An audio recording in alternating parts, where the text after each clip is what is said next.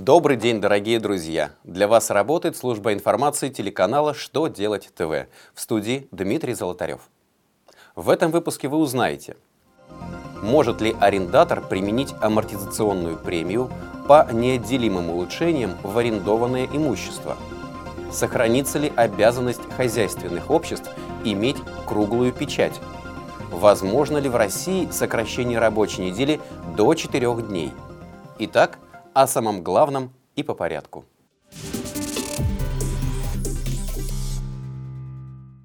По неотделимым улучшениям в арендованное имущество арендатор может применить амортизационную премию. Такие выводы трех нижестоящих судебных инстанций подтвердил Верховный суд в своем определении. Арбитры указали, что капитальные вложения в форме неотделимых улучшений арендованного имущества, произведенные арендатором, признаются у него амортизируемым имуществом, если расходы на улучшение не возмещаются арендодателем. В связи с этим на указанное имущество распространяется норма налогового законодательства, которая предусматривает право на применение амортизационной премии.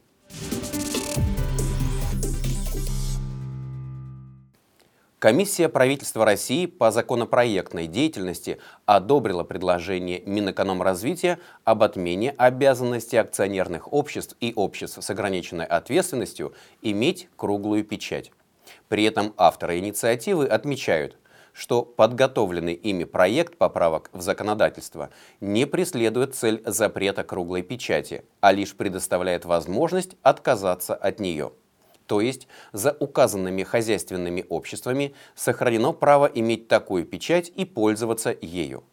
В сообщении пресс-службы правительства говорится, что при сегодняшнем развитии технологий круглая печать уже не может гарантировать подлинность документа, поэтому целесообразно заменить ее более совершенными способами идентификации, вроде электронной подписи или голографической печати.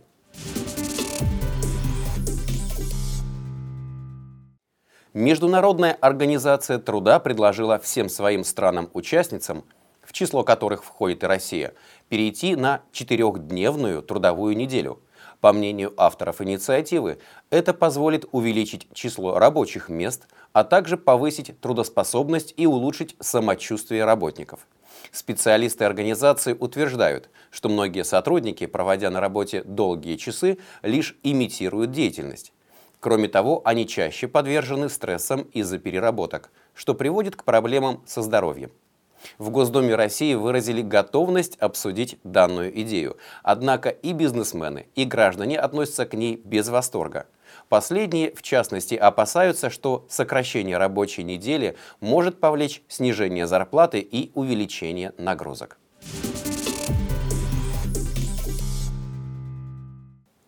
На сегодня у меня вся информация. Я благодарю вас за внимание и до новых встреч!